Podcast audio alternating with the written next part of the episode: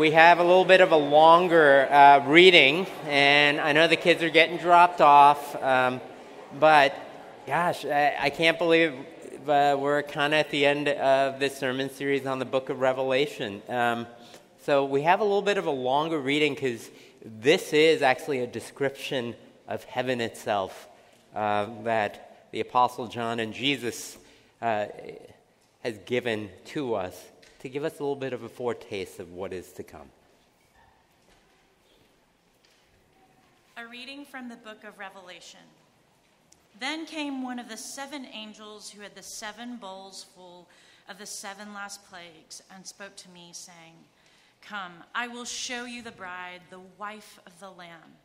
And he carried me away in the Spirit to a great high mountain and showed me the holy city, Jerusalem, coming down out of heaven from God, having the glory of God, its radiance like a most rare jewel, like a jasper, clear as crystal.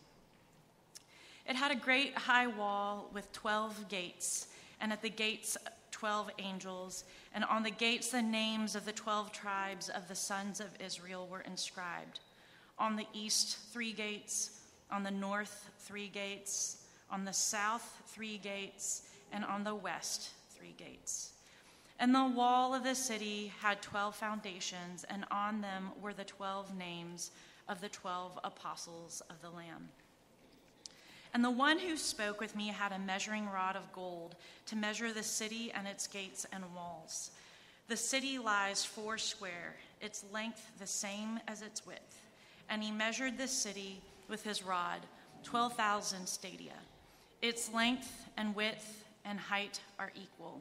He also measured its wall, 144 cubits by human measurement, which is also an angel's measurement.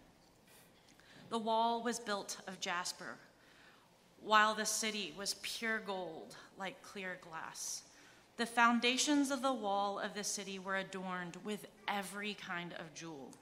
The first was jasper, the second, sapphire, the third, agate, the fourth, emerald the fifth onyx, the sixth carnelian, the seventh chrysolite, the eighth beryl, the ninth topaz, the tenth chrysoprase, the eleventh jacinth, the twelfth amethyst.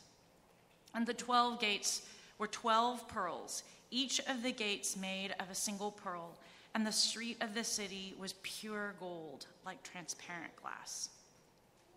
And I saw no temple in the city, for its temple is the Lord God, the Almighty and the Lamb. And the city has no need of sun or moon to shine on it, for the glory of God gives it light, and its lamp is the Lamb. By its light will the nations walk, and the kings of the earth will bring their glory into it. And its gates will never be shut by day, and there will be no night there. They will bring into it the glory and the honor of the nations, but nothing unclean will ever enter it, nor anyone who does what is detestable or false, but only those who are written in the Lamb's book of life. Then the angel showed me the river of the water of life, bright as crystal, flowing from the throne of God and of the Lamb through the middle of the street of the city. Also, on either side of the river, the tree of life, with its 12 kinds of fruit, yielding its fruit each month. The leaves of the tree were for the healing of the nations. No longer will there be anything accursed, but the throne of God and of the Lamb will be in it, and his servants will worship him. They will see his face, and his name will be on the, their foreheads, and night will be no more. They will need no light of lamp or sun, for the Lord God will be their light, and they will reign forever and ever. And he said to me, These words are trustworthy and true. And the Lord, the God of the spirits and the prophets, has sent his angel to show his servants what must soon take place. And behold, I am coming soon. Blessed is the one who keeps the words of the prophecy of this book. I, John, am the one who heard and saw these things. And when I heard and saw them, I fell down to worship at the feet of the angel who showed them to me.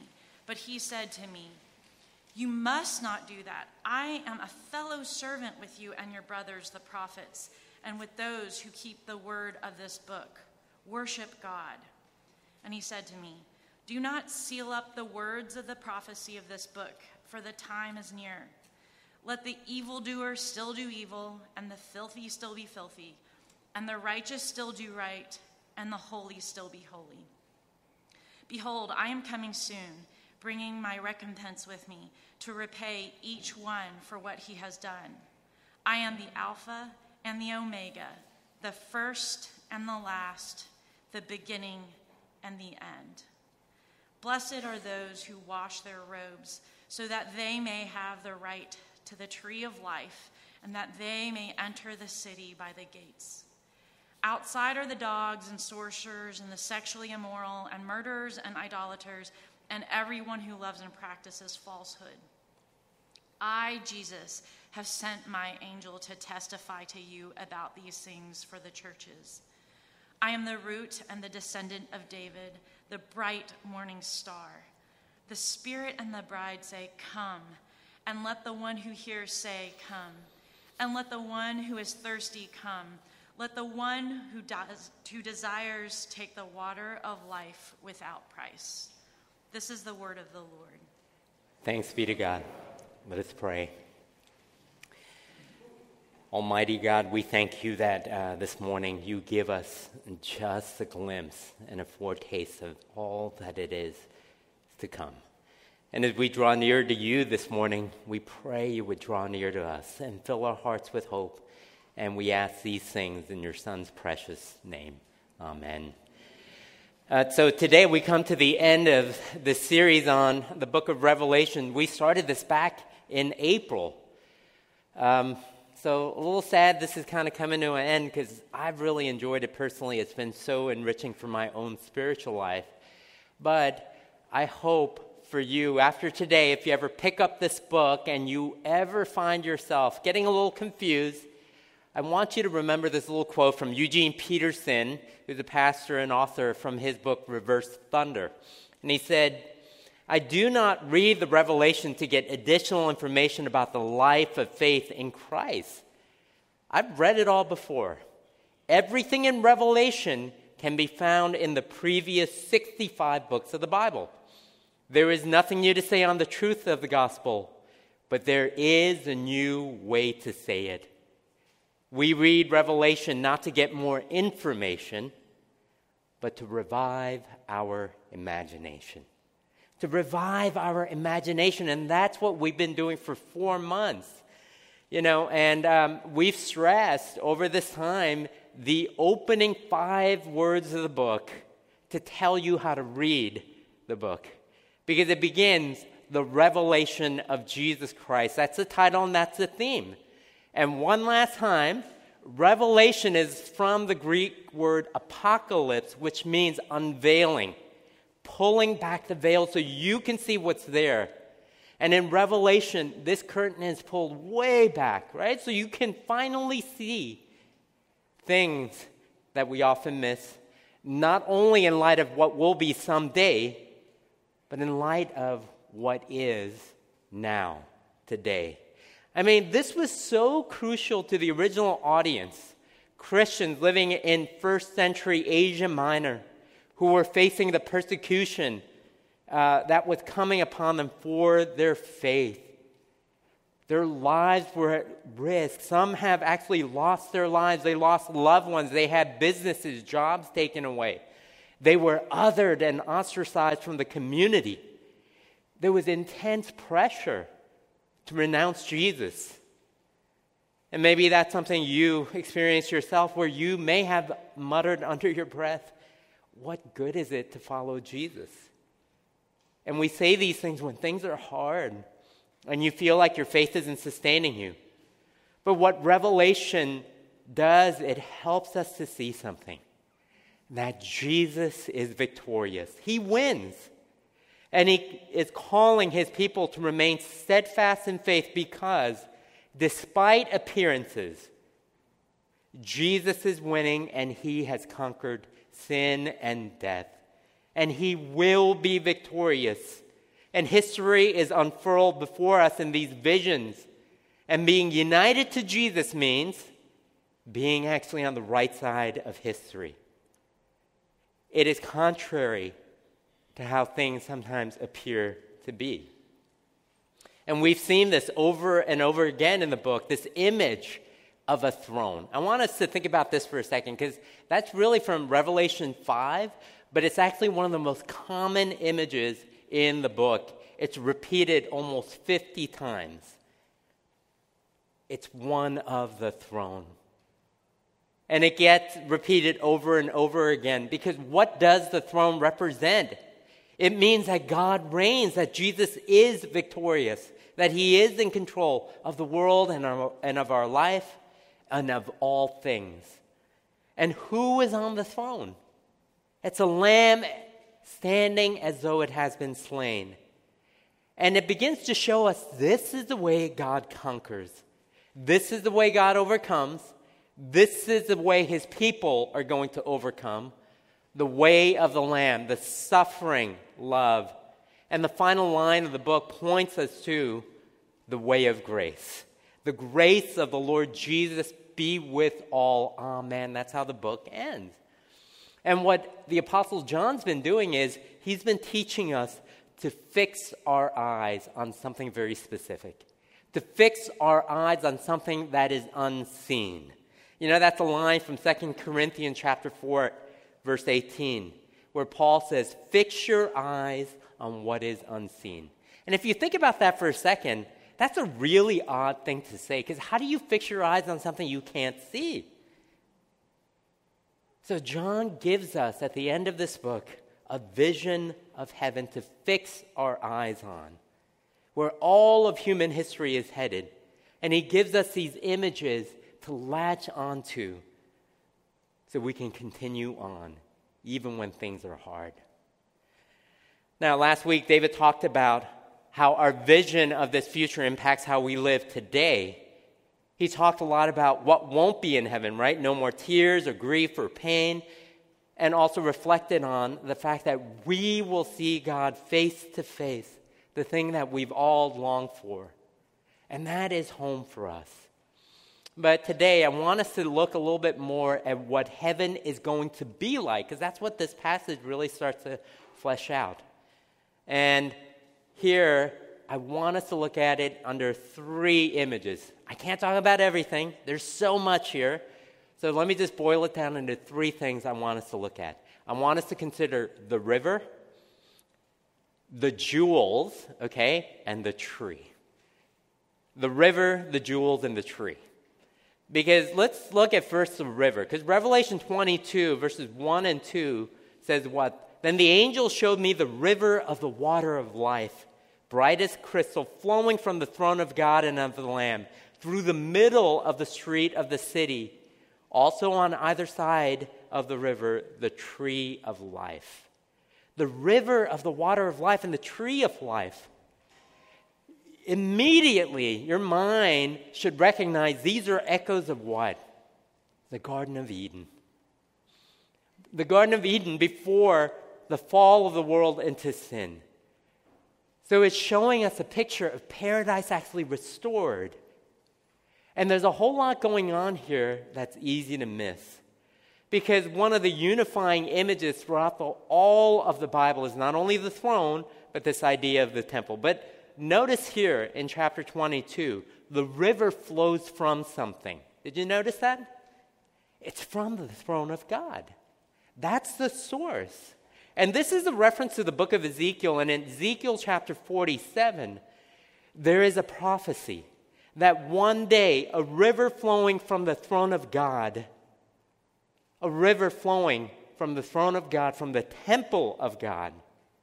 And you have to remember, the temple represents a dwelling place of God.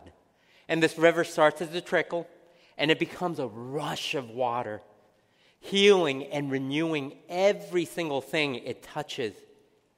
And it's an image meant to revive the valley of dry bones in Ezekiel 37 with fresh, living water. And water is the key here. It's one of the most important symbols in the Bible. You know, it's meant to do what? Water brings cleansing. Anyone who takes a shower, you know what that feels like. There's something refreshing about being cleansed. Water is meant for drinking, it's a source of life. We all know how important how hydration is, right? Just go to the welcome table, look in the lost and found. How many water bottles are in there? Okay? We all know hydration is important, okay?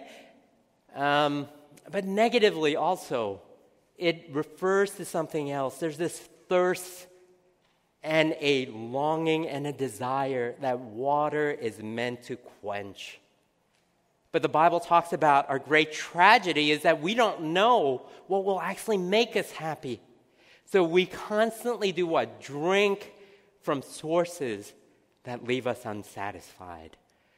Our search for fulfillment becomes an unquenchable thirst. And this is the human condition, because this is what sin does to us. And one of the most vivid images is from the book of Jeremiah, chapter 2, verse 13, where the Lord says, My people have committed two sins. They have forsaken me, the spring of living water, and they have dug their own cistern, broken cisterns that cannot hold water. I mean, it's just a sad image. What is God saying? We turn away from the one source that will satisfy us. And instead, what do we do? We try to meet our needs by doing what? Using the work of our hands. These cisterns that we dig, create, because in the desert, you need cisterns, things to hold water, because water is so valuable and precious. So people hew out containers of water even from a rock. The problem with these cisterns is sometimes they leak. So you go to drink the water, it's not there. Sometimes things fall into it. Imagine an animal falling in there drowning. You get bugs and other stuff, and this fresh water can turn putrid. And the idea in Jeremiah 2 that God is saying is that we would rather drink water that will not make us feel fresh and renewed.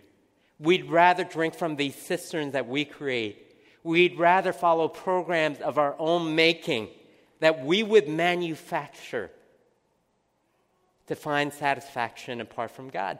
And that's what we would do rather than drinking from the water that God Himself provides. Broken cistern is this idea of this perpetual frustration we feel.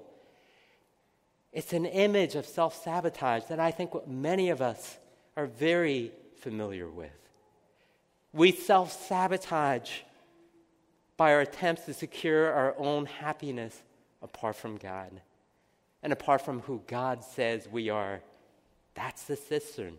So, if I can kind of stitch these things together, what Ezekiel is saying, what Jeremiah is saying, and what we have in Revelation, it's giving us an image where in heaven, in the city of God, you don't have a cistern, but you have the river of the water of life coursing through the city of God, heaven itself. And what is that meant for us to take away from this. It's a picture of deep, perpetual satisfaction.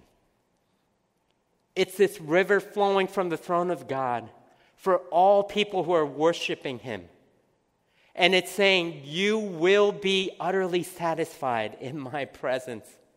And you may have picked up on another uh, because if you go back to John chapter 4, what did Jesus say to the woman at the well? There's a type of water that if you drink, it'll make you thirsty again, the kind you draw for yourself.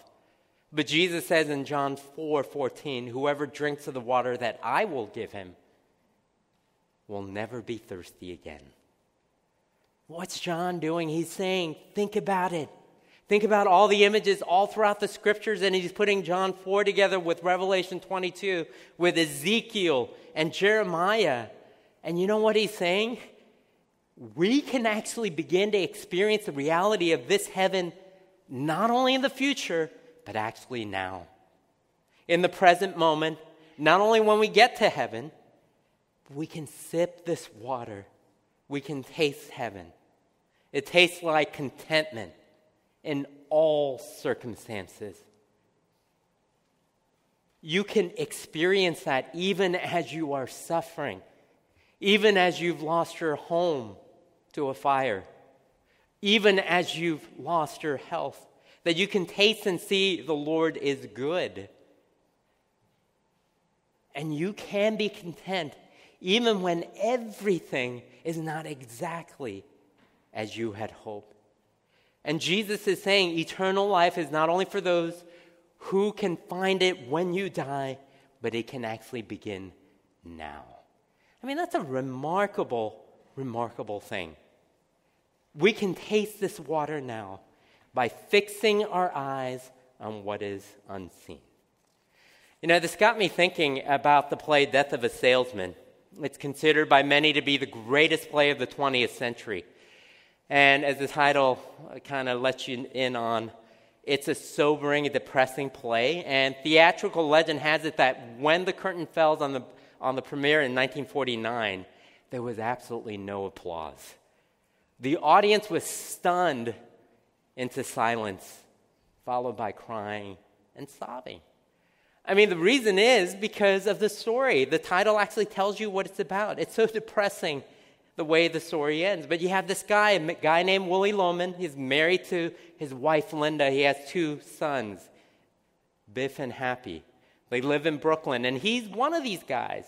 Willy's one of these guys who's really good with his hands. He enjoys fixing things, fixing his house, working on his garden. But rather than following that, his imagination has been captured by something else this thing called the American dream. The American dream is what? You go out and get more and more stuff because the more stuff you have, the more successful people will think you are. And the more stuff you have, more your family will think you're successful. The more money and stuff you have, the more you will feel validated in the eyes of the world. And so instead of doing what he loves to do, what does he do? He becomes a traveling salesman to live the American dream. And by the time he's 60 years old, he's been demoted to a commission only salesman. There's an indignity to that. Yet he pretends to his family and his friends and the rest of the world things are going amazing and that he's successful. And in the process, he loses everything. His marriage is falling apart. And most of all, he loses the admiration of his children his oldest son, Biff, in particular. And Willy's last ditch effort to gain some respect is to take his own life. Because if he dies, he's thinking, then his family's going to get the life insurance money. They will be provided for. And they will say, Look at how great dad was. You know, he really took care of us. But what he didn't factor in was that there's a clause in the insurance policy that says there is no payment in case of suicide. So when you read the epilogue, you see this very small gathering at Willy's funeral, just his immediate family, two neighbors, and everyone is standing around trying to say something nice about Willy. And then his son, his oldest son, Biff, says, The problem with dad was that he had all the wrong dreams. All, all wrong. You know, the book of Revelation is saying something very similar. It's asking us are, you, are we dreaming about all the wrong things? Are we putting our trust in broken cisterns that will not satisfy us? Are our lives fueled by dreams that will never quench our thirst? Or will we confess that we have all the wrong dreams and take a drink from the water of life? Because Jesus invites us to kneel down, sip from the water of life, experience God Himself, a drink from the river of delights, as Psalm 36 8 talks about. That's the river. Okay? That's what we're looking forward to. The jewels. How about the jewels? I mean, the description of heaven, my goodness. You begin to think, wait, is God just into bling? You know, you got gold, precious jewels, all this stuff. It's amazing. Even the gates are made out of a single pearl. And by the way, this is where you get the idea of the pearly gates of heaven, right? But if you read carefully, I'm going to get to the jewels in a second. In verse 16, notice the measurements of the city. Now, if you have a, a Bible translation that's trying to translate it so you can get a better sense of what these ancient um, measurements are, you lose some of the impact of it because it says the city is in the shape of a cube 12,000 stadia, length, width, and height. 12,000 cubed. That's hard for us to imagine, it's a massive, massive city. And over and over again, we said numbers in the book of Revelation are very important. 12 is a very important number. And notice the thickness of the walls. It's what? 144,000. You know, all of these things represent something that is perfect. You know, there's another cube in the Bible. And if you're into architecture, you may know this because in the instruction for the building of the temple, there's a place at the center of the temple that was called the Holy of Holies. And only one person could enter it, the high priest, once a year during Yom Kippur to make atonement for the people of God. And this Holy of Holies is that because the Ark of the Covenant resided there. And the presence of God was there. And that was actually a perfect cube. And if you're following the architectural imagery, why is the city of God, the New Jerusalem, in the shape of a perfect cube? Because the whole city now conveys what at one time was just limited to the Holy of Holies and the presence of God. That's why in this city, there is no temple. Did you hear what John said in 21 22? There is no temple I'm going to be out of a job. That's what I realized as I was reading this. You know why? Because the presence of God no longer needs to be mediated. It's available to everybody at all times. This is how the whole Bible is pointing to this one reality. 21:3 says, "I and I heard a loud voice from the throne saying, behold, the dwelling place of God is with man. He will dwell with them, and they will be his people. God himself will be their God.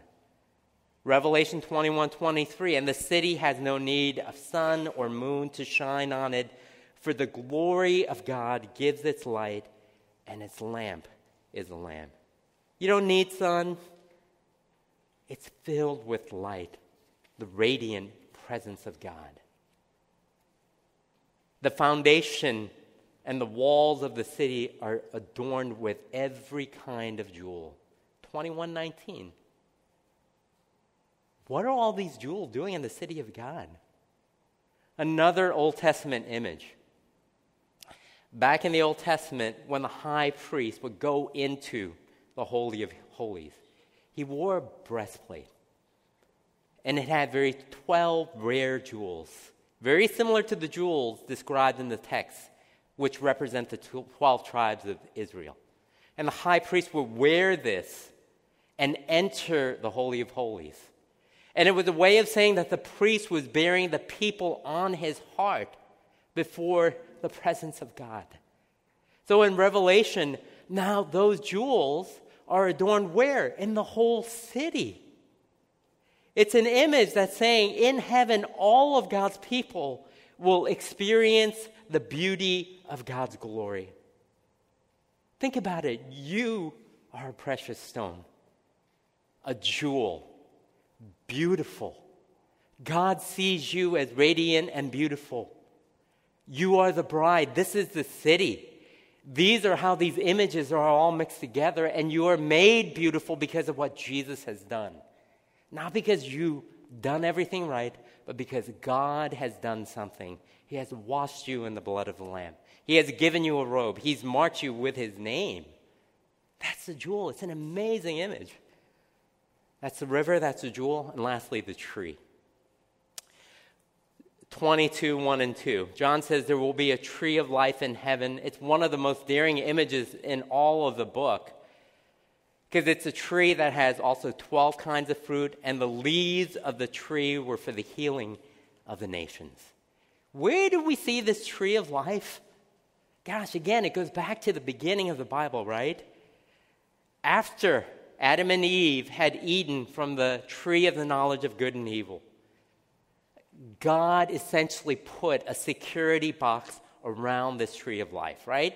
They were forbidden, barred from eating of that tree. And now it's as if that tree is now released, it's available. And the leaves of the tree were for the healing of the nations. That those who are coming into heaven, they have wounds that have not been healed. And from this tree of life, you will receive healing. You know, I, I make it a thing, no more than one Lord of the Ring reference per year from this preacher, okay? Um, and I know everybody doesn't like fantasy, I get it, okay?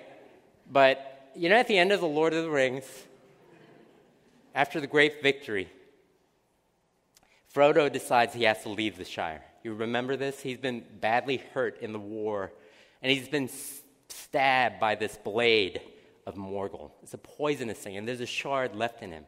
And it's one of those things that it's never quite fully healed. And Gandalf says the often quoted line Alas, there are some wounds that cannot be wholly cured. And Frodo goes home, but he can't stay in the Shire. He needs to leave. All the healing that's possible cannot be done even in the Shire.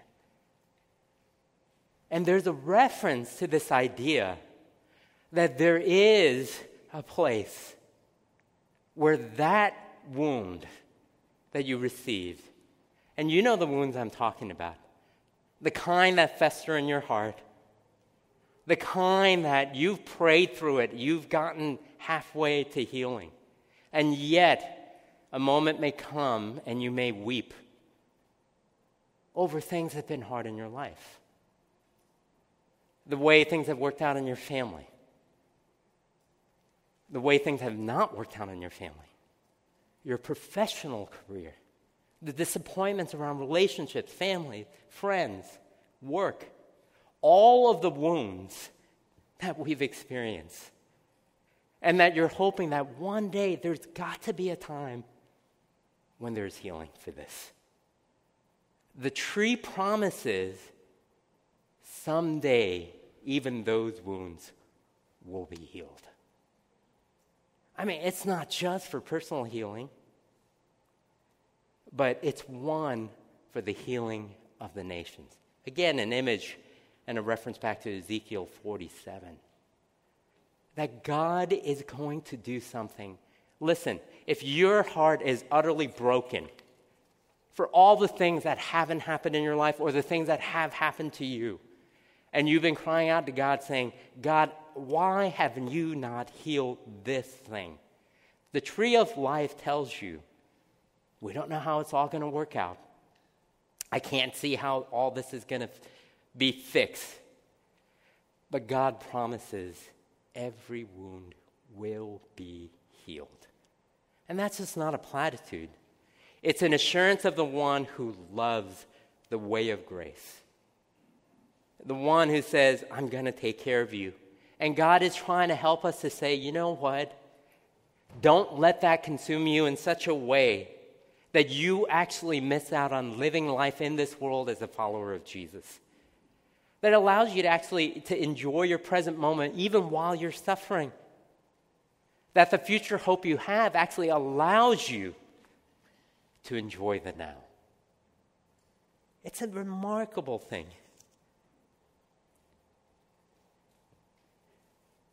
well some of you are thinking well why why would i get the river of life why would i be invited into this you know why? It's only because of the cross of Jesus, because it is on the cross that Jesus says, I thirst, so that we could be satisfied. Why do we get the tree of life? And no one put it better than the 17th century poet George Herbert, who said, All ye, all ye who pass by, behold and see. Man sold the fruit, but I must climb the tree. This is Jesus speaking of himself in the poem. The tree of life to all, but only me. He's saying, Man sold the fruit, but I must climb the tree. Jesus climbed the tree of the cross. It's the tree of life for everyone except for him. He bore grief and shame so that one day, one day, there is no longer grief or shame, no more tears, no more pain, no more suffering, where Jesus satisfies all of our longings. That's what he's done for us. You know, maybe you're thinking, I don't, you know, I don't know if heaven is for me. I mean, I do you know what I've done? Do you know what I've done? And I, I don't know if God could really accept or love someone like me. You know what's an amazing and encouraging thing that I picked up on this week is if you look at chapter 21, verse 12, notice the names of the 12 tribes of the sons of Israel are inscribed on it. Okay? And, and think about that for a second. Why would you put their names? It's not like they belong in the hall of fame of faith, right? You never read their stories thinking, oh my goodness, they're amazing people. They love God so much. These people are not the people you commemorate, okay, on the gates of heaven. What's remarkable is not their personal piety or their faith. What's remarkable is God uses people like this for his kingdom purposes. Because their stories are full of fraud, deceit, dishonesty, envy, adultery, jealousy. These are the names on the gates of heaven. And you gotta ask why. Because it's a testament to the grace of God, to the way of grace. This is how heaven is constructed. It's not for those who've attained something, it's for those who've received forgiveness. Because heaven is not a place for heroes, but it's a place of those who have been redeemed, who are failures, who give thanks to God. That, that, my friend, is good news. And this is why Jesus says, Come. You know, did you hear that at the end? He keeps saying, Come, come to the water. Come, drink this water. And He's not going to charge you for it because it's by grace. And He invites you this morning to come and drink from the river of delight. Let's go to Him in prayer. Father in heaven, we thank you that you give us this remarkable vision of what is to come.